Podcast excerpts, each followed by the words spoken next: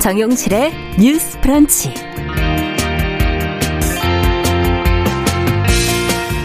안녕하십니까 정용실입니다. 자녀의 편입학 특혜 의혹과 의사로서의 윤리의식 또 여성관 논란에 부딪힌 정호영 보건복지부 장관 후보가 어제 기자회견을 열고 자녀 관련 의혹에 대해서 해명을 했습니다.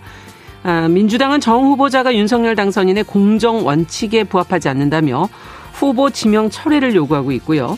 조국 전 장관 사태가 떠오른다는 지적에 국민의힘 내에서도 지금 우려가 나오고 있다고 하는데요. 자, 정 후보자의 해명은 충분했는지 또 이번 의혹의 정치적 파장은 어떨지 같이 한번 생각해 보겠습니다. 네, 지난 11일부터 국회 앞에서 차별금지법 제정을 촉구하는 시민단체 활동가들의 단식이 이어지고 있지요. 이들은 4월 임시국회가 새 정부 출범 전 마지막 기회라고 지금 차별금지법을 서둘러 제정하라고 촉구를 하고 있는데요. 자, 왜 바로 지금이어야 하는지 잠시 뒤에 자세한 이야기 들어보도록 하겠습니다. 자, 4월 18일 월요일 정용실의 뉴스 브런치 문을 엽니다.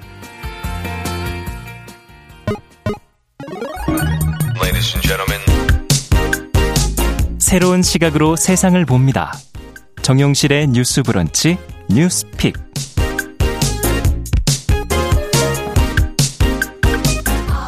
정영실의 뉴스 브런치 청취자 여러분들이 항상 자리를 지켜주시고 계셔서 정말 든든합니다. 오늘도 유튜브로 670여 분이 지금 들어와 주셨고요. 미무스와님, 써니스카이님, 네, 감사드립니다. 콩으로도 저희, 어, 보이는 라디오 보실 수 있습니다. 김태현님, 정정자님, 장재영님, 감사드립니다. 자, 오늘도 저희는 뉴스픽으로 시작을 하겠습니다. 월요일, 수요일 두 분과 함께하고 있죠. 전혜연 우석대 개공 교수님 안녕하세요. 안녕하세요. 전혜연입니다. 네, 조으론 변호사님 안녕하세요. 네, 안녕하세요. 조으론입니다. 아, 앞서 말씀드린 내용부터 좀 먼저 좀 살펴봐야 될 것 같습니다. 지금 정호영 보건복지부 장관 후보자가 어제 자녀 대학 입시 관련 의혹에 대해서 해명을 했는데 또 그 전에 저희가 칼럼 얘기도 좀 한번 한 적이 있었죠. 칼럼에 드러난 또 문제적인 여성관에 대한 해명 이 부분은 그 사과 안에는 없었던 것 같고요. 자, 그 내용이 어떤 내용인지 정리해 보면서 같이 좀 생각해 볼까요, 정 교수님? 네, 정호영 보건복지부 장관 후보자를 둘러싼 논란은 뭐 굉장히 좀 많은데요. 네. 특히 관심을 모으고 있는 것은 크게 세 가지라고 볼 수 있겠습니다. 네. 첫 번째, 두 번째는 이른바 아빠 찬스 논란. 음. 이것은 음. 아버지의 사회적 지위가 자녀들의 교육과 병역에 영향을 미쳤느냐와 관련된 논란인데요. 네.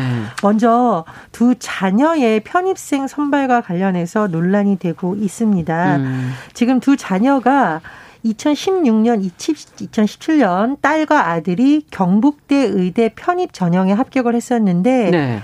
당시 아빠인 정 후보자가 경북대 병원 부원장과 원장으로 재직을 했습니다. 네. 그래서 이것이 혹시 특혜가 있었는가 아니냐가 계속 논란이 됐었고요.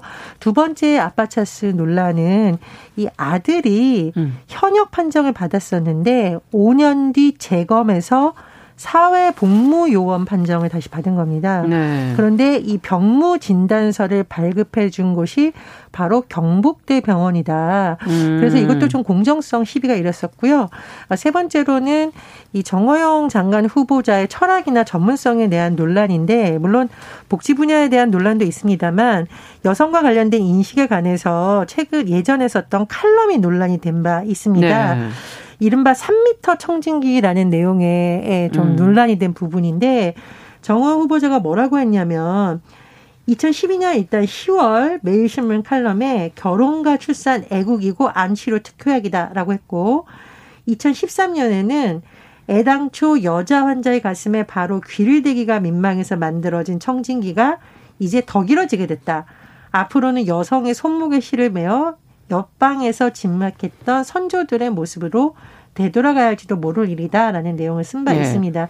이 내용 때문에 국회 보건복지위원회 소속 민주당 의원들이 음. 당시에 이 윤석열 대통령 당선인에게 정호자에 대한 지명 철회를 요구한 바 음. 있었습니다. 이 내용은 저희가 한번 다룬 적이 예, 있고요. 그리고 이제 네. 1번, 2번 같은 경우에 음. 자녀 편입학 관련된 내용 그리고 아들의 병역과 관련된 부분에 대해서는 네. 굉장히 자세하게 해명을 했었는데 일단 자녀 편입 과정에 전혀 개입하지 않았다라고 음. 주장을 한 겁니다. 지원자 평가가 1단계 서류 평가, 2단계 면접 평가로 이루어지는데 네. 두 자녀의 경우 자동 산출되는 서류 평가 점수보다 면접 평가 점수가 오히려 낮다. 이 말은 음. 사, 예, 면접은 왜 주관성이 들어갈 수 있잖아요. 또 면접위원들과의 그렇죠. 관계도 논란이 음. 될수 있는데 면접 점수가 오히려 서류 평가 중에서 낮다 이런 점을 계속 음. 강조를 음. 한 거고 또 면접 전형의 교수 50명이 무작위 초청으로 고사실에 3명씩 배정됐다라고 주장을 하고 있습니다. 네. 근데 이 고사실 논란이 왜 일어나냐면 정 후보자의 딸이 면접에 있는 특정 고사실에서 만점을 받았다라는데 음. 이 만점을 준 교수 세명이 모두 정 후보자와 인연이 있다라는 거죠. 음. 논문에 같이 썼다던가 이런 식으로. 네. 그 부분에 대해서 해명을 한 것으로 보이고요. 두 번째 아들과 관련해서는 일단 논문의 공저자로 등재한 거라던가 음. 학 19학점을 들으면서 어떻게 40시간 참여하냐 이런 부분에 대해서도 뭐 건물이 음. 가까이 있다던가 네. 열심히 했다라는 점을 강조를 했었고요. 병역 논란과 관련해서는 경북대 병원뿐만 아니라 병무청 CT 검사를 거쳤다고 했습니다. 음. 더불어서 정 후보자는 편입학 의혹에 대해서는 교육부 조사 음. 그리고 병역과 관련돼서는 국회에서 지정한 의료기관에 대해 의료기관에서 또 재조사를 받을 수 있고 문제가 있으면 그에 대해서 대응하겠다라고 했는데 다만 지난 주말부터 음. 정 후보자가 자진 사퇴할 것이라는 일부 언론 보도가 네, 있었거든요. 네, 하지만 기자회견에서는 자진 사퇴서를 일축을 하고 일단 청문회에 임하겠다라는 음. 자세를 밝혔고요.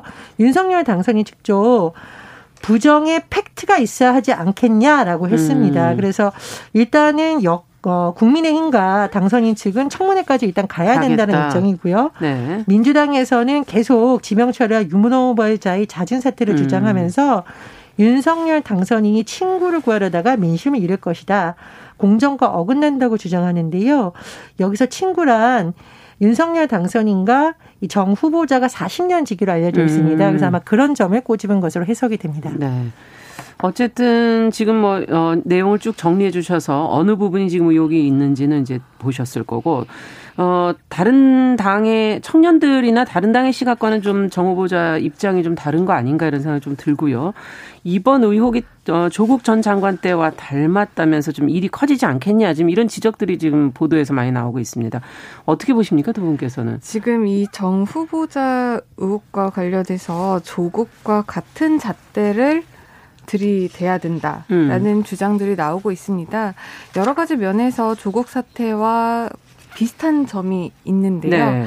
일단은 지명됐을 당시 예. 이런 의혹들이 있을 때 기자회견을 해서 일목요연하게 반박을 했는데 어. 이번에 정호연 그 후보자 같은 경우에도 기자회견을 통해서 했죠. 자기의 예. 입장을 예. 어떻게 보면은 명확하게 밝혔습니다. 음. 그런데 사실상 그 내용에는 이게 그 기자회견을 했지만 그 부분에 대한 의혹이 해소가 되지는 않았거든요. 어. 그래서 나중에 조국 같은 경우에는 검찰 예. 수사 그리고 지금 뭐 재판 단계 그 그렇죠. 재판이 확정된 것도 있고요. 음. 여러 가지 사건으로 지금 이어지고 있는 건데 사실 우리나라에서 정치인들이 넘어야 할 큰 산이 한 두 개 정도가 있다라고 보는데 예. 그 중에서도 이 두 산을 넘으면 대부분 이제 낙마를 하거나 자진 사퇴를 하는 음. 경우가 많았다고 생각이 됩니다. 음. 일단 병역 문제, 자식들의 예. 병역 문제 문제고요. 하나는 또 입시 문제입니다. 음. 이두 가지 허들에 걸리면 이거를 무사히 통과를 해서 정치인으로서의 어떤 길을 가기가 어렵군요. 가기가 굉장히 어렵고 중도 음. 하차하는 경우들을 굉장히 많이 봤습니다. 음. 그런데 이번에 정 후보자 같은 경우에는 이 두 가지 문제가 지금 다, 다 불거져 버린 겁니다. 사실 뭐 윤 당선인도 이게 뭐 팩트가 확실히 있어야 하지 않겠냐 이런 말을 했는데 음. 사실 그 말도 어느 정도 일리는 있습니다. 음. 이게 뭐 불법이냐 합법이냐의 문제가 아직까지 확정된 것은 아니거든요. 네. 하지만 불법이 아니라고 할지라도 음. 불공정이 될 수는 있습니다. 아, 그렇죠. 그러니까 불, 불법과 합법의 문제와 공정의 불공정의 문제는 우리가 조금 다르게 잣대를 그렇죠. 들이대야 되는 것인데 일단 국민들의 눈높이에서 바라본 네. 그 관점에서 음. 봤을 때 윤석열 당선인 같은 경우에는 정치인으로서의 시작이 음. 이런 불법과 합법의 문제도 있었지만 그 부분에 대한 뭐 수사라든지 정치 세력에 대한 비판적인 수사를 잘해서 정치인으로 등장한 것도 있었지만은 공정과 상식이라는 네. 슬로건을 내걸고 정치인으로서 입문을 했잖아요. 그렇죠. 그렇게 된다라면 지금 이 팩, 팩트에만 주안점을 두고 이 사실관계를 판단하고 그것을 장관으로 지명할지 음. 안 지명할지를 판단하는 것이 아니라 이것이 국민들이 봤을 때 공정한지, 그렇죠. 국민들의 상식에 부합한지 이 네. 부분이 먼저 검토가 된다 되어야 한다라는 문제죠. 네. 불법과 합법은 이건 나중에 수사기관이나 재판 단계에서 달, 밝혀질 수 있을 문제지만 공정과 불공정의 문제는 음. 그것 이외에도 정무적인 판단 그리고 국민의 눈높이를 생각을 해야 되기 때문에 윤석열 당선인이 처음 정치에 입문했을 때의 그 공정과 상식으로 이 문제를 바라봤을 때 음. 과연 공정을 공정하다고 할 수 있는지 그 부분에 대해서 한번 되돌아봐야 된다라고 생각을 합니다. 네, 법적 판단을 넘어서서 국민정서법이라는 게 또 우리한테는 있지 않습니까? 자, 그렇다면 정 교수님께서는 어떻게 보십니까? 어, 변호사님 말씀에 공감을 하고요. 예를 들면 해명 중에서도 계속 음. 의혹이 생기는 부분들이 있는데 네. 아들과 관련해서 일주일에 19시간 수업도 들으면서 40시간씩 연구 활동을 병행한다. 이것이 아버지가 이렇게 주장한다고 해서 받아들여질 수 음. 있는 부분인지는 좀 의문입니다. 네. 그래서 지금 해명 자체도 좀 미흡하다 이런 음. 것도 나오고요. 척추 관련한 부분도 지금 민주당에서는 MRI나 그럼 CT 같은 거 공개해라. 왜냐하면 척추 이 협착이라는 것이 젊은 나이에 발생하는 비율이 매우 낮으니까 음. 그럼 본인이 제출해야지 왜 이거를 국회에서 검증하라고 하냐 이렇게 주장을 그렇죠. 하고 있거든요. 음. 그래서 아직까지는 의혹이 말끔히 구체적으로 해명이 되지 않았다고 생각을 하고요. 음. 정치적으로 의미를 봤을 때도 이게 윤석열 정부의 초대 내각의 그것도 보건복지부 장관 후보자인데 이렇게 의대 편입학 관련한 특혜 의혹이라던가 병역 관련한 음. 특혜 의혹이 가장 민감한 부분 그리고 이게 좀 이런 말입니다만 이 병역과 관련해서 과거에 일부 병원들이 좀 유착돼서 논란이 된 경우가 있잖아요. 있었죠. 이런 네. 의혹이 계속 제기되다 보니까 이것이 이제 정치적으로도 파장이 커질 분위기인 겁니다. 음. 그래서 윤당선인이 저는 좀 이 부분에 대해서 민심을 잘 들여다봐야 된다고 생각을 하고요. 음. 제가 언론사 사설을 쭉 봤었는데 정말 많이 등장한 단어가 국민 눈높이예요. 네. 왜냐하면 역설적으로 윤석열 당선인은 조국 전 장관 사태를 계기로 공정이라는 가치를 주장하면서 급부상한 거고 네. 또 조국 전 장관 사태를 계기로 우리 국민들이 고위 공직자에 대한 눈높이가 본인뿐만 아니라 가족이라던가 불공정이라든가 굉장히 높아졌죠. 높아졌어요. 네. 근데 윤당선님만 지금 음. 팩트 를 얘기하다 보니까 뭔가 눈높이 안 맞는다는 지적이 나오거든요. 그런 부분에 있어서 좀 깊이 성찰이 필요하다 이렇게 생각이 듭니다. 제가 그리고 또한 음. 가지 아쉬운 점은 우리가 이제 방송을 할때 음. 대선 방송을 준비를 하면서요. 예. 음. 저희가 그 후보자들 아니면은 뭐 어떤 위원으로 위촉이 됐을 때 이 사람들의 인선에 문제가 있는지 없는지를 그 음. 그당 차원에서 체크리스트를 만들어서 그렇죠. 점검을 하고 이제 국민들 앞에 세워야 된다라는 말을 여러 번 했었잖아요. 맞습니다. 그런데 이번에 장관 후보자로 지명된 그 정호영 후보자 같은 경우에 음. 분명히 그 안에서 어떤 일련의 검증 과정들이 있었을 거고 예. 또 후보자로 지명이 되었을 때 당선인이라든지 아니면 그 내부에서 혹시라도 음. 인사청문회를 대비해서 이런 이런 의혹들이 혹시라도 있는지 사전에 음. 물어봤을 것인데 네. 만약에 사전에 물어봤을 때 아니면은 그렇게 객관적으로 알려진 사실 그러니까 병원장이고 그 음. 병원에 아들과 딸이 지금 네. 정시로 들어온 것이 아니라 지금 편입으로, 들어온 네. 거잖아요. 네. 딱 그런 객관적인 사실만을 놓고 보더라도 놓고 보더라도 음. 주변 사람들이 분명히 의혹을 제기했을 그렇죠. 겁니다. 네. 뭔가 이게 불법이 아니라고 할지라도 아 뭔가 이게 국민들의 정서에 맞지 않을 것인데라는 네. 분명히 그런 지점이 있었을 네. 있었음에도 불구하고 이게 음. 인사가 돼서 이렇게 후보자가 후보자로. 등록이 되, 후보자로 네. 이제 나오게 되고 음. 이제 국민들의 눈높이에 맞지 않는 부분이 있다고 해서 이렇게 여러 가지로 음. 여론의 무, 문매를 맡고 있는 거잖아요. 그렇죠.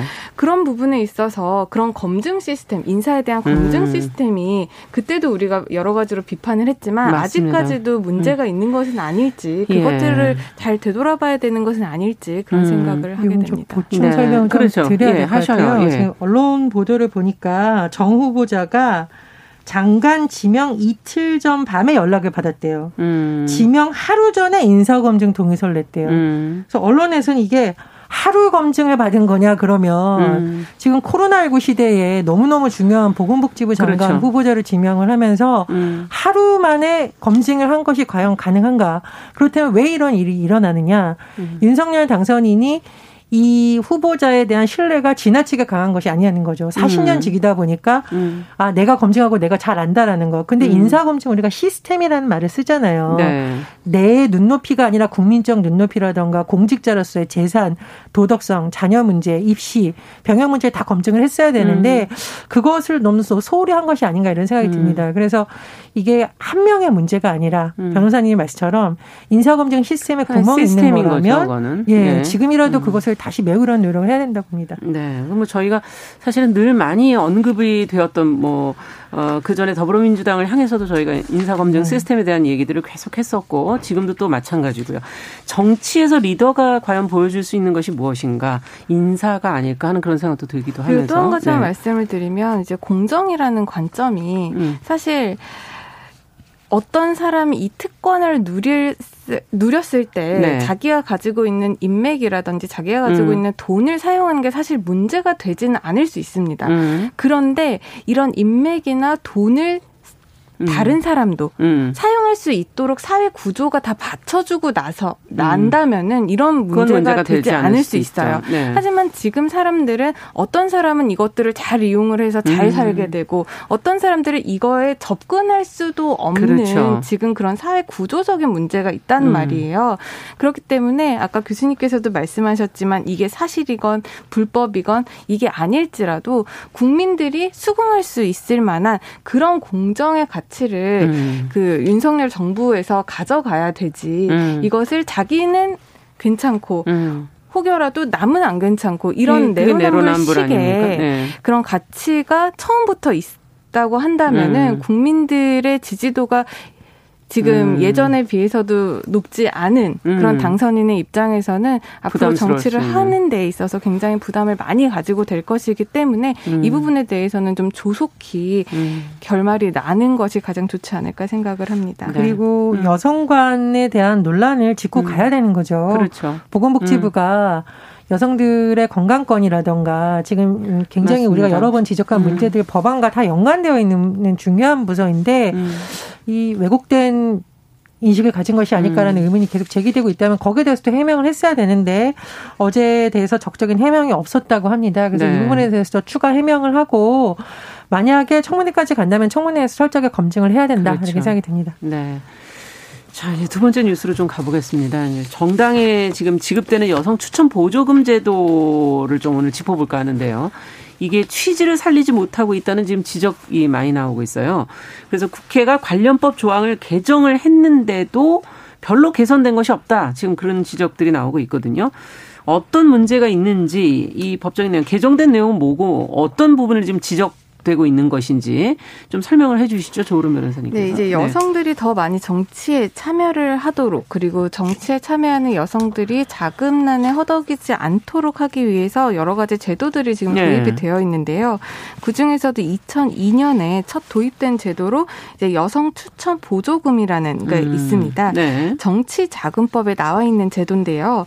특정 정당이 전체 지역구 후보 중에서 일정 비율 이상의 여성을 공천을 하면 네. 그 여성 추천 보조금을 받을 수 음. 있는 겁니다. 이제 구체적으로 들여다보면 전국의 200 53개의 지역구 가운데서요. 음. 30% 이상의 선거구의 여성을 추천한 정당은 보조금 총액의 절반을 그 정당별 의석수 비율에 따라서 이제 지급을 음. 하게 됩니다. 네. 그런데 이 30% 이상 추천 정당이 없는 경우에는 15%에서 30% 추천한 정당 그리고 뭐 5%에서 15% 추천한 정당 이렇게 비율에 따라서 음. 이제 보조금을 이제 따라 지급을 하는데요. 네. 이게 문제가 됐었던 것이 지난 21대 국회의원 선거였습니다. 아, 기억이 납니다. 이제 허경영이 대표로 있는 국가혁명 배당금당이 이 여성 추천 보조금을 8억 4,200만 음. 원을 수령을 했습니다. 그렇죠. 근데 그게 어떻게 된 것인가 봤더니 이 국가혁명 배당금당이라는 곳에서 전국 250 253개의 지역구에서 30%그 이렇게 나눠보면 76명이거든요. 예. 그런데 77명의 여성 후보자를 추천을 한 겁니다. 네. 그래서 유일하게 정당으로서 여성 추천 보조금을 타간 거예요. 네. 그러다 보니까 혹시 여성을 많이 의도적으로 딱 그 30%를 딱 한 명 넘긴 77명을 음. 추천한 것이 이 여성 추천 보조금을 타가려는 것 때문에 아니냐. 한 것이 음. 아니냐라는 비판이 있었습니다. 네. 그래서 이 여성 추천 보조금 제도가 그 의미는 좋은데 이렇게 무조건적으로 숫자만 맞추면 타갈 수 음. 있는 것 이런 법의 허점을 보완하기 위해서 이번에 개정을 한 건데요. 네. 15일 날 국회 본회의에서 통과가 됐습니다. 음. 이제 요건이 30% 이상이 아니라요. 전국 지역구 총수의 10% 이상을 여성 후보로 추천한 모든 정당에게 이 여성 추천 보조금을 음. 이제 차등 지급하도록 그럼 한 퍼센트가 낮아졌군요, 지금. 그렇죠. 네. 그러니까 비율이. 기존에도 21대 총선을 보면요. 그 국가혁명 배당금 당뿐만 아니라 미래통합당 같은 경우 그러니까 형 국민의힘 같은 경우에도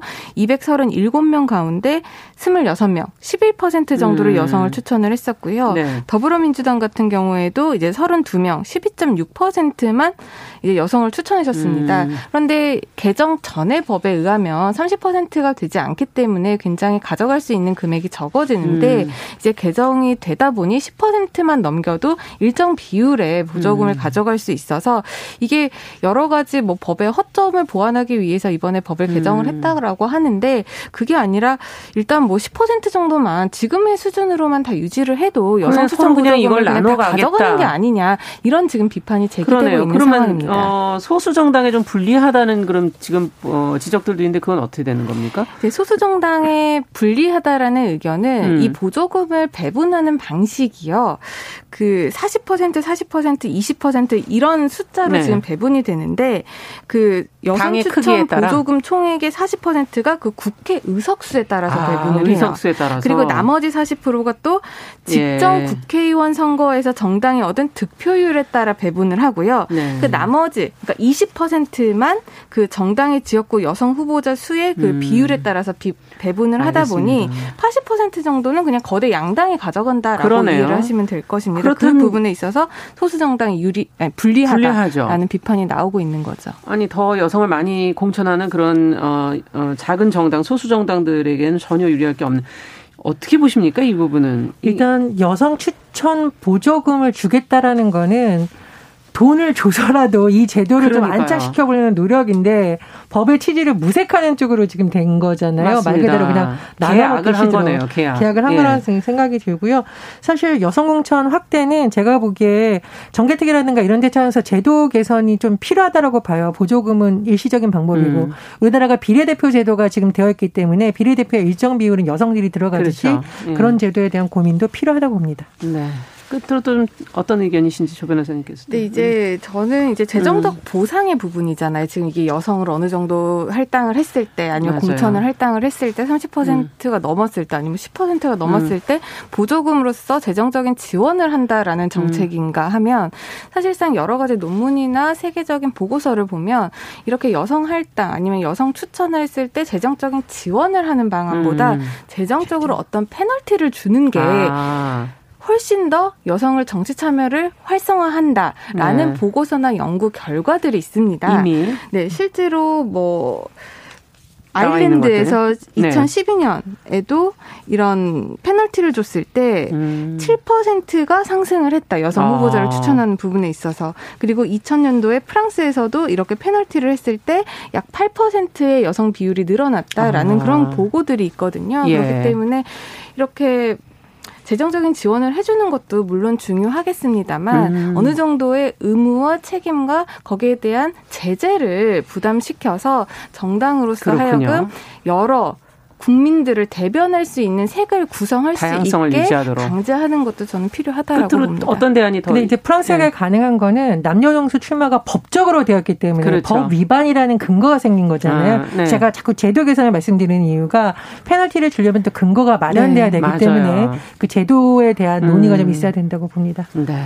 아, 할 얘기가 많은데 오늘 여기까지 들어야 되겠네요. 자, 뉴스픽 조론 변호사 전혜원 우석대 개공 교수 두 분과 함께 이야기 나눠봤습니다. 말씀 잘 들었습니다. 감사합니다. 감사합니다. 고맙습니다. 네, 정용실의 뉴스 브런치 1부 마치고 저는 잠시 후에 돌아오겠습니다.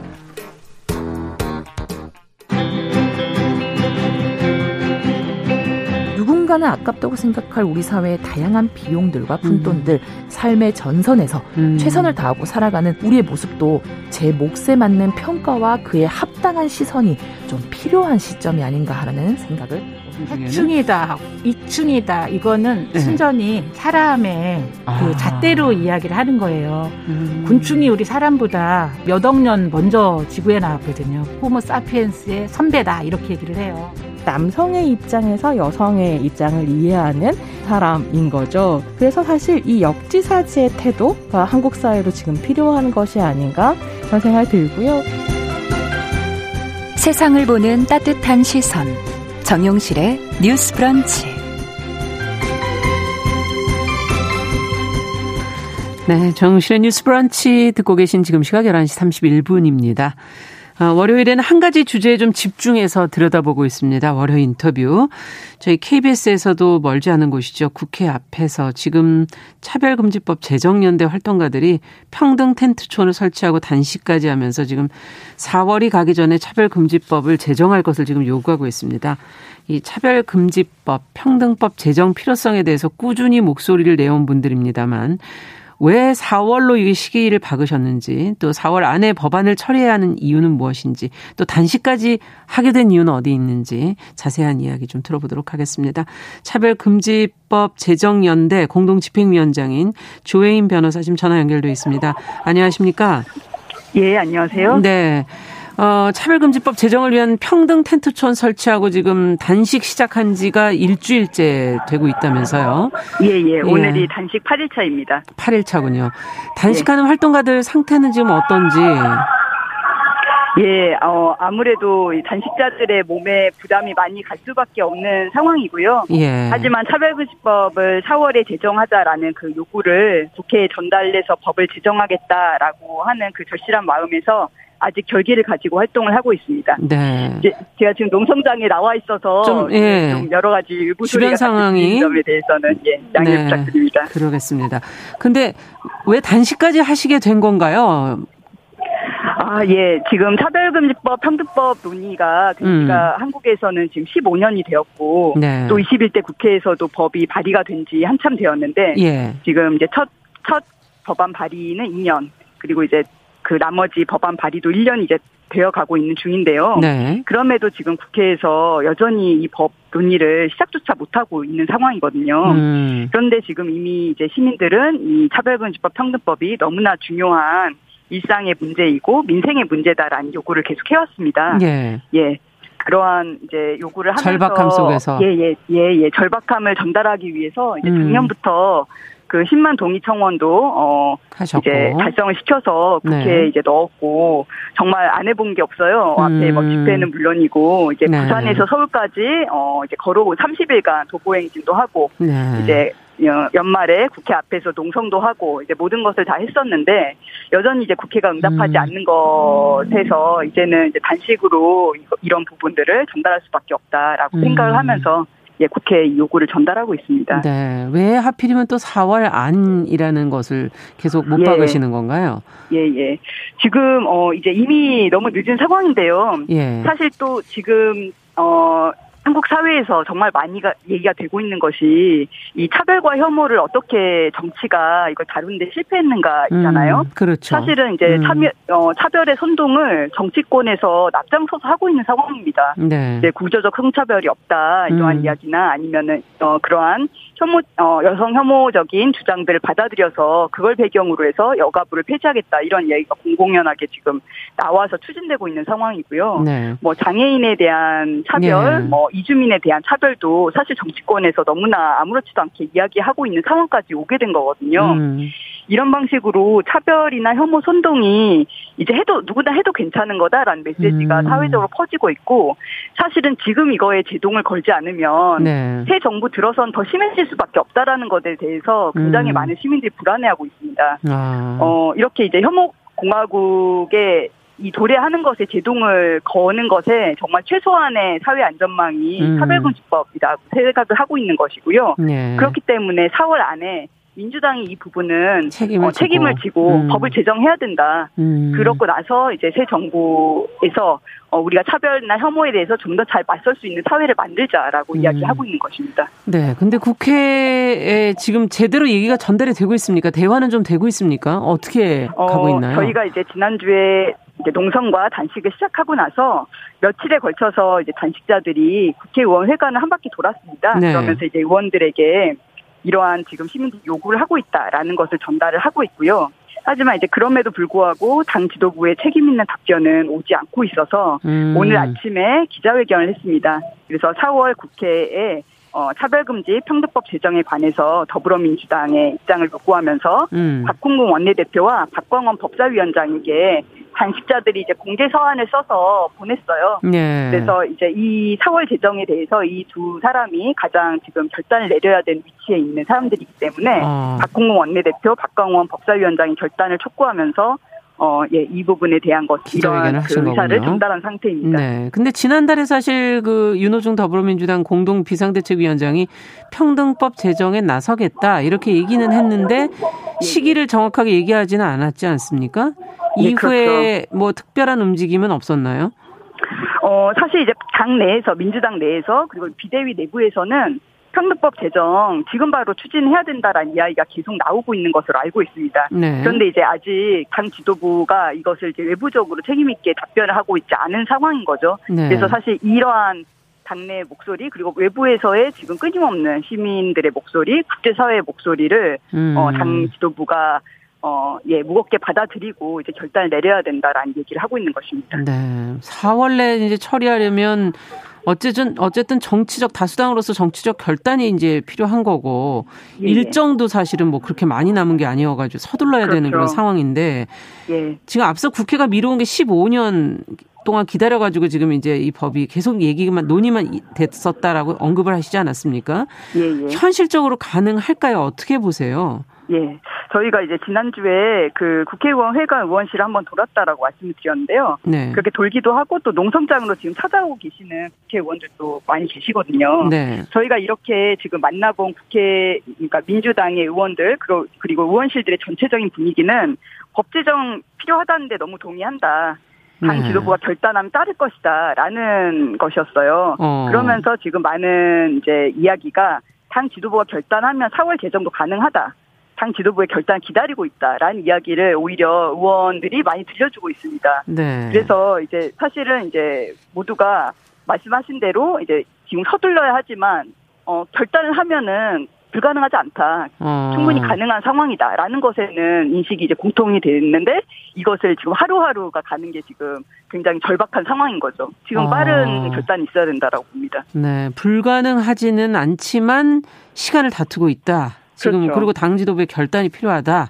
예, 지금 그런 예. 얘기신데. 그 기다 예 내외부에서 다 기다리고 있는 상황입니다. 네. 당, 당 내외부에서. 예. 행동에 나서야 할 정치권에 그러면은 강조하고 싶은 꼭 하고 싶으신 말씀이 어떤 겁니까? 예, 한번 더 강조해 주시죠. 예, 예, 예. 더불어민주당이 그동안 이제 차별금지법에 대해서는 이제 반대하는 사람들이 있다. 그리고 국민의힘이 협조해주지 않아서 추진이 어렵다. 이러한 이야기를 하면서 논의를 미뤄왔는데요. 네. 사실은 이번에 이제 정치개혁 이제 추진하는 모습을 보면서 네. 많은 사람들이 아 사실은 할 수 있는 거구나 민주당이 네. 결단을 하면 법 추진 이제 가능한 것인데 지금까지 해왔던 이야기가 사실은 이제 핑계나 남탓이 될 수밖에 아. 없구나라는 걸 깨닫고 있는 상황입니다. 네. 근데 이제 더불어민주당은 정말로 이 이것을 지금 당장 사실 결단해서 추진할 수 재정까지 갈 수 있는 힘이 분명하게 있고 예. 또 사실은 그에 대한 책임도 있는 상황이거든요. 예. 이 법안 논의가 처음에 이제 참여정부에서 시작이 되었고, 근데 음. 이제 참여정부에서 사실 성소 수자를 반대하는 목소리가 있다라는 이유로 이제 차별금지 사유를 삭제하는 그러한 음. 상황을 이제 만들면서 법 논의가 지금까지 15년 동안 미뤄져 왔었고 네. 이에 대한 이제 숙제를 사실은 매듭 지어야 될 책임이 분명하게 민주당이 있습니다. 네. 그래서 이렇게 힘도 있고 이 책임도 있는 민주당이 해야 한다. 된다. 네. 시민들은 그것을 보고 있다. 정말 네. 민주당의 어, 개혁과 쇄신을 쇄신 그리고 인권과 평등에 관심이 있는가 이것을 음. 평등법 제정을 어떻게 하려고 하는가를 기준으로 판단할 수밖에 없다라는 네. 말씀을 드리고 싶습니다. 야, 어쨌든 차별금지법이 좀 더 많은 시민에게 동의를 얻는다면 그 힘을 보게 될 텐데요. 일반 시민들을 또 대상으로 이 차별금지법의 의미, 필요성 그래도 끝으로 좀 설득할 말씀을 좀 한번 해주시죠. 예, 예. 지금 이제 한국 사회에서 사실은 일을 하면서 또 학교에서 교육받으면서 또는 뭐 사회 여러 가지 사회 서비스를 이용하는 과정에서 뭐 성별, 나이, 학력, 장애 이런 것들을 이유로 해서 사실 시민들이 일상적으로 받는 크고 작은 차별들이 많습니다. 네. 근데 사실은 그러한 것들을 다 개인이 해결해야 되는 상황이잖아요. 내가 그렇죠. 그냥 참고 넘어가거나 음. 아니면 어, 뭐, 이것에 대해서 내가 이제 얘기하더라도 예민한 음. 사람이다라는 문제제기를 받거나, 네. 아니, 그래서 차별을 피하기 위해서 나는 어떤 대책을 세워야 될까? 차별받지 음. 않는 사람이 되기 위해서 어떤 사람이 되어야 될까? 이걸 그냥 각자가 고민해서 대응책을 세워야 되는 사회인데요, 아직까지 음. 한국이. 네. 그렇기 때문에 사실 많은 사람들이 내가 차별받을 위치에 갈까봐 불안해하고 있는 사회거든요. 예. 근데 사실은 차별은 그런 문제가 아니라 국가가 나서서 이걸 없애기 위해서 무엇이 필요한가를 먼저 음. 고민해야 되는 문제입니다. 음. 그리고 이제 차별할 수 있는 위치에 있는 기업들, 학교들 예, 이런 다, 사람들이 다 힘이 있는 사람들이군요. 어, 함께 네. 고민을 음. 해야 되는 문제거든요. 네. 그것을 하게 하는 법이 차별금지법입니다. 음. 예, 그래서 이제 그것을 혼자 남겨두지 않는 법이다라고도 저희가 말을 하는데 예. 어, 이러한 시스템을 빨리 만들어서 차별 문제를 모두 같이 고민하는 그런 문제를 만들어야 된다고 생각을 합니다. 네. 자, 그럼 마지막으로 시민들이 뭐 힘을 보탤 방법이 있을까요? 아, 예, 세 가지 말씀드릴게요. 첫 예. 번째는 농성장으로 찾아와 주십시오. 예. 24시간 열려있고 많은 분들 들러주고 계시고요. 예. 두 번째는 국회 시민들의 요구를 전달하는 것이 너무 중요합니다. 그래서 음. 민주당 지도부, 법사위원들, 지역구 의원들에게 어, 이 법 너무 필요하다. 지금 당장 해달라라는 요구를 해주시기 바랍니다. 예. 그 마지막으로 중요하게 이번 주 토요일 음. 4월 23일 3시에 국회 앞에서 차별금지법 4월 제정을 촉구하는 문화제를 열 생각이에요. 이때 음. 함께 모여서 왜 지금 4월 제정이 시급한지에 대한 이야기를 같이 어, 나눴으면 어, 좋겠군요. 내주시면 감사하겠습니다. 네, 오늘 말씀은 여기까지 듣겠습니다. 감사합니다. 네, 감사합니다. 네, 월요 인터뷰 차별금지법 제정연대 활동가들이 단식까지 하면서 지금 4월 내 법 제정을 요구하는 이유는 무엇인지 조혜인 공동집행위원장에게 이야기 들어봤습니다.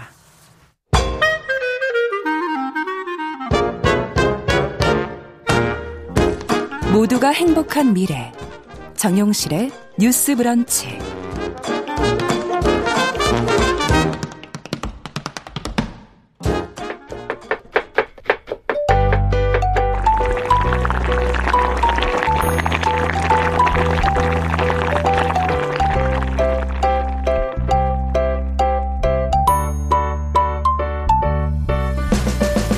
건강한 식탁 시간입니다. 음식과 식생활에 관한 정보 재미있게 전해드리고 있습니다. 홍신의 요리연구가 자리해 주셨습니다. 어서 오십시오. 안녕하세요. 자, 지난번에 뭐 치즈 얘기를 하다 말았죠. 꺼내다 말았어요. 그렇죠. 꺼내다 말았어요. 치즈를 어떻게 만든다. 네. 뭐 원유를 뭘로 한다. 그렇죠. 뭐 이런 얘기 조금 하고 그 결국 그래서 치즈를 어떻게 먹어야 되냐 음. 이제 이런 얘기들을 좀 하고 싶은데 네. 지난번에 제가 말씀드렸던 것 중에 그러니까 자연 치즈가 음. 있고 가공 치즈가 있고 그렇죠. 지금 아, 우리가 깜짝 놀랐어요. 그렇죠. 가공 치즈라는 친숙하게 알고 있는 것들이 대부분 다 가공 치즈다. 아. 그렇기 때문에 약간 꼭 뭐 자연 치즈를 먹어야 된다 이런 느낌이 아니라 우리가 발효 식품으로서 의미가 있는 치즈를 찾는다면 자연 치즈잖아요. 그렇죠. 그러면 네. 자연 치즈를 드셔야 된다. 몰랐다니까요. 이 말씀을 드리고 있는 거죠. 예. 어, 그 투명한 비닐봉투를 많이 뜯을수록 자연 치즈랑 거리가 멀다라고 생각하시면 어느 정도는 맞습니다. 이해가 됩니다. 네, 어느 예. 정도는. 근데 치즈를 고를 때 맛도 중요하지만 네. 이 질감도 굉장히 아. 중요하잖아요. 맞아요. 정말 딱딱한 그런 뭐 돌덩어리 같은 그런 치즈도 있고, 생긴 것도 있고, 그리고 부드럽고 정말 감촉이 그렇죠. 좋은 그런 것도 있고. 정영식 예. 아나운서님은 그래서 음. 식감을 되게 중요하게 생각하시는 치즈 러버이신 것 같아요. 예. 이게 이제 뭐 맛이 상태가 안 좋다 보니까 부드러운 치즈를 예.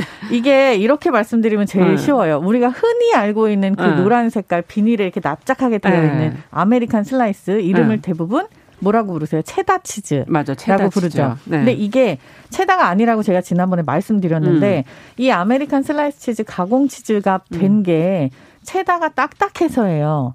아. 그렇기 때문에 먹기가 쉽지 않고 어. 그리고 그 질감보다는 조금 더 부드럽고 순한 맛으로 음. 먹고 싶으니 그거를 가공을 재가공을 해서 아. 체다 가공 치즈로 나온 게 American slice인 거거든요. 네. 그러니까 이런 식으로 딱딱한 거라고 하면 오래 숙성했기 때문에 수분이 음. 좀 없는 거라고 아, 보시면 그래서 되고. 딱딱하고. 대부분 예. 딱딱한 치즈들을 이제 hard 치즈, 경성 치즈 이렇게 부르는데 음. 갈아서 쓰잖아요. 음. Parmigiano Reggiano 이거는 그 파르마 지역에서 나오는 오래 숙성한 소금물에 예. 담갔다 어, 되게 치즈. 길어서 못, 이름도 못 외우겠네. 따라도 못 하겠네. Reggiano는 사실 이제 레지아노 뭐 이런 거는 등급인데 음. 오래 더한 거 파마산 치즈. 그건 들어봤죠.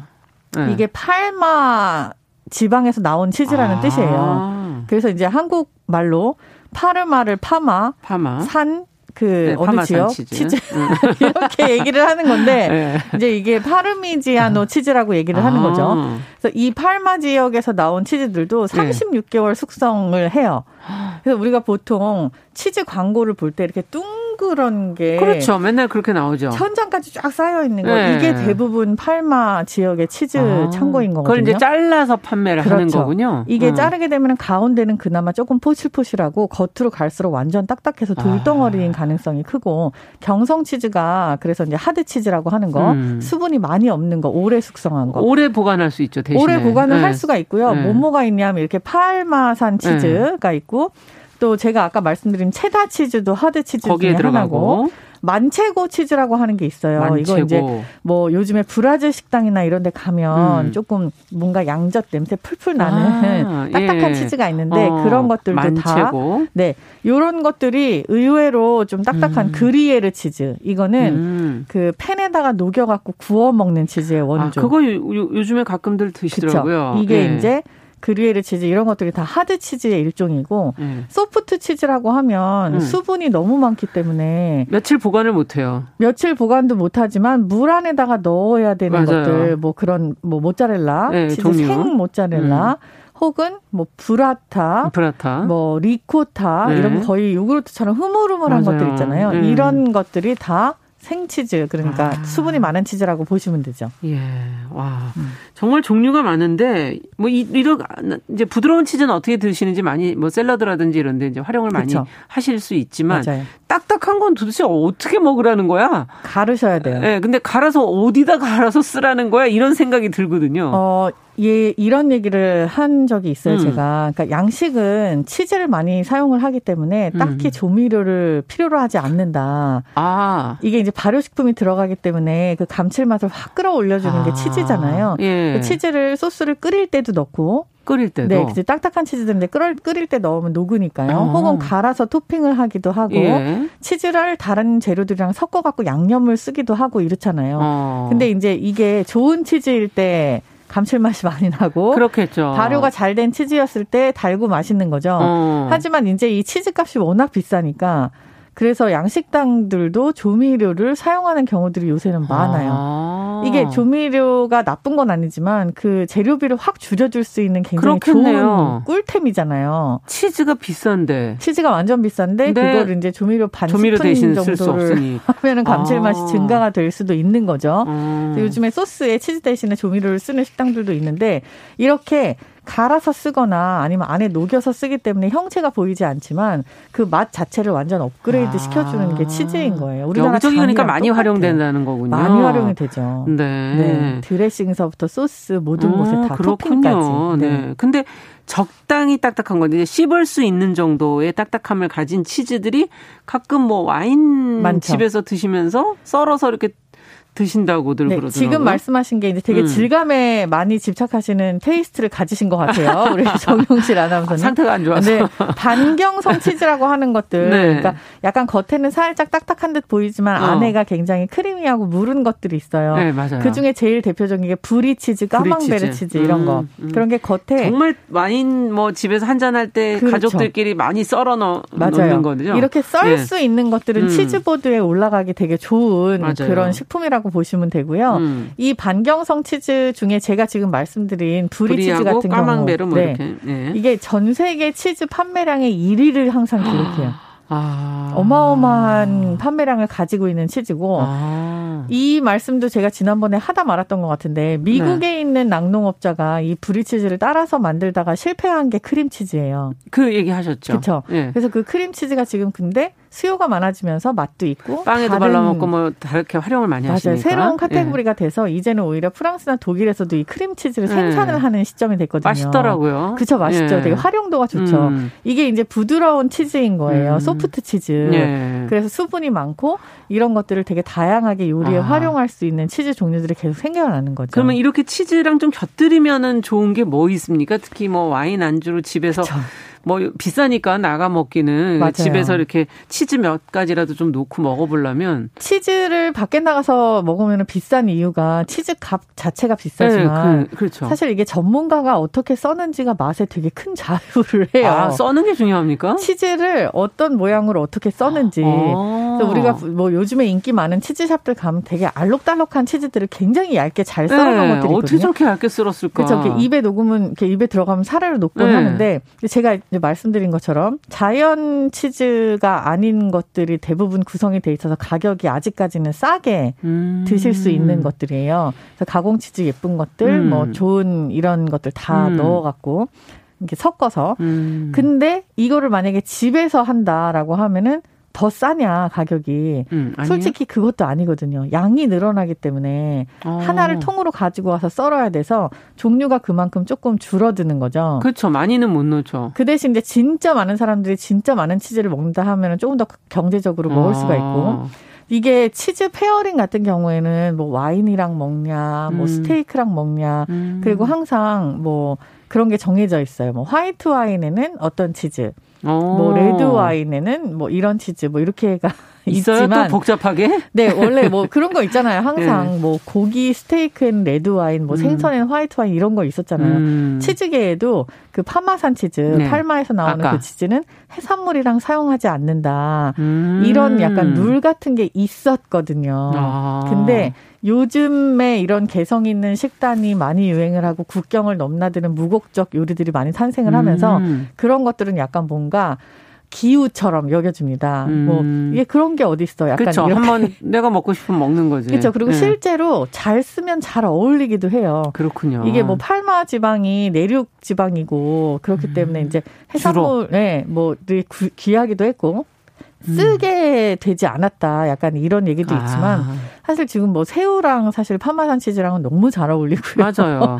그래서 이게 뭐랑 그러네요. 딱히 어울린다, 뭐 무슨 과일이랑 어울린다 이런 건 없지만 음. 제가 이제 감히 추천드리는 거는 김치찌개에다가 그 흔히 많이 먹는 그 피자 치즈라고 하는 모짜렐라 네, 치즈 같은 거 있잖아요. 그런 것들을 조금 살짝 덮어서 먹으면은 애기들이 좋아합니다. 야 상상 못 해봤네 김치찌개에다가 그 김치를 피자 얇게 치즈를. 세로로 쭉쭉 찢어갖고 네. 그거를 이제 그 피자 치즈 살짝 녹잖아요. 네. 그걸로 이렇게 휘 감아갖고 쭉 늘려서 이렇게 먹으면 어머나. 우리 아들들도 참 되게 잘 먹던. 지금 금성무님께서는 노란 치즈, 아까 아, 얘기하신 가공 치즈. 따끈한 흰쌀밥에 간장 넣고 비벼 먹으면 아 맛있죠. 배고플 시간에 마가린보다 더 맛있다고. 맞아요. 이게 약간 그런 야. 약간 달달한 느낌이 있어서 네. 그래야 그것도 되게 좋고. 미무스님은 누룽지에 치즈를 발라서 아. 한번 구우면 굽고 설탕을 발라 간식으로 먹으면 짱이라고. 아 이게 누룽지 튀김 아. 우리 어렸을 때 그거에 거기다 치즈를 버전이네요. 바르는군요. 네, 아주 좋네요. 치즈하고 야. 잼도 되게 궁합이 잘 맞고요. 어. 저는 치즈랑 김치도 되게 좋아하고 어. 뭐 치즈하고 칼국수도 맛있습니다. 어머, 치즈하고 칼국수는 아닌 것 같은데. 아니요, 조개가 잔뜩 들어간 칼국수에다가 진짜요? 네, 치즈를 이렇게 사르르 갈아 가지고 먹는 것도 굉장히 맛있어요. 요리 연구가는 정말 안 먹어보는 우리가 상상하지 않는 거를 만들어 드시면서 요리를 연구하시는군요. 근데 치즈 중에 그 냄새가 제일 안 좋은 게 블루 치즈 아, 닌가요 일명 이거는 발냄새 치즈라고도 하죠. 그 곰팡이 아니에요, 그건? 맞습니다. 곰팡이 맞아요. 이게 그러니까 페니실린 곰팡이랑 비슷한 계열의 네. 곰팡이에요. 네. 근데 먹어도 돼요? 먹어도 되죠. 그럼요. 네. 이거는 되게 인류를 살린 그런 획기적인 치즈 중에 하나인데 네. 원래 처음에 발견이 됐을 당시에는 이제 못 먹는 것처럼 그렇게 어떤 아, 균이 먹죠, 균이 있으면. 이제 붙어 있기 때문에 네. 알프스에서 어떻게 했다가 우연히 그게 됐대요. 그랬으나 지금은 아예 그 페니실린 균을 그 푸른 곰팡이 아. 균을 주사를 해서 만들어요. 주입을. 직접 넣어서? 네. 그래서 아예 좋은 균을 그냥 배양을 하는 거예요. 이게 어. 원유 단계에서 배양이 되는 거기 때문에 안전하고요. 어. 그리고 실제로 이 치즈의 효능은 논문으로 입증된 것들이 너무 많아요. 좋다는 거예요. 그만큼 너무 좋죠. 단백질뿐만이 아니라 어. 이게 뭐 우리가 사실 그 페니실린이 사용되는 게 무슨 심장병이라든지 이런 거에도 되게 어. 좋다는 게 알려져 있잖아요. 예. 이 치즈도 비슷한 효과를 지닌다고 알려져 있어서 음. 블루 치즈의 값이 완전 폭등을 하고 지역별로 어. 이태리 같은 경우에 고르곤졸라 치즈가 대표적인 그것도 이거랑 좀 비슷하죠. 똑같은 거예요. 네, 네 블루 치즈의 일종인 네. 거예요. 그리고 영국 같은 경우는 스틸턴이라 그래가지고 음. 치즈가 거의 그냥 곰팡이처럼 부서지는 아니 근데 사실 있어요. 치즈 잘못 보관했을 때 그렇게 되죠. 간혹 그런 네. 비슷한 색깔의 곰팡이 피잖아요. 자, 집에서 핀 곰팡이는 믿으시면 안 됩니다. 그럼 버려야 되잖아요. 그럼요. 그거는 네. 우리 집에 들러붙어 있었던 어떤 다른 곰팡이지, 그거는 좋은 블루치즈가 아니에요.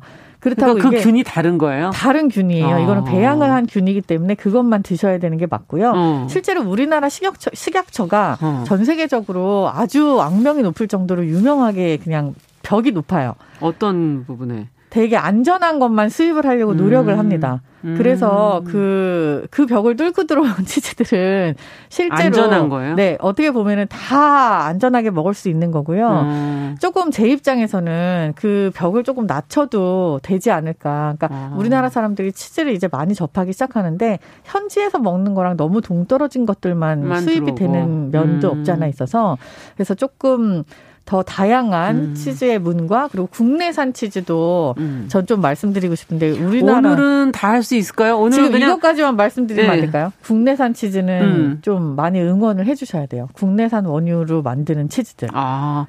지금 그럼 다시 얘기해야 되나요? 어, 오늘은 다 못할 것 같고 또. 오늘은 수입하는 그러니까 치즈의 종류와 지금 드시는 네. 방법들 어, 말씀을 드렸고 어, 빠진 것들이 좀 있지만 어쨌든 국내 제품이냐 해외 제품이냐 이걸 가지고는 조금 더 국내 제품은 우리가 다음 시간에 제대로 알겠습니다. 예 알려드리도록 네. 하겠습니다. 치즈 요리도 다음 시간에 좀 하죠. 그러니까요. 오늘 네. 너무 간단한 것만 얘기해 주셨어요. 김치찌개 치즈. 건강한 식탁 오늘 치즈에 관한 얘기 다음 시간까지 저희가 마저 어, 이어드리도록 하겠습니다. 기대해 주십시오. 홍신의 요리연구가 수고하셨습니다. 감사합니다. 정우실의 뉴스 브런치 월요일 순서 같이 인사드리겠습니다. 저는 내일 오전 11시 한소분에 다시 뵙겠습니다. 안녕히 계십시오.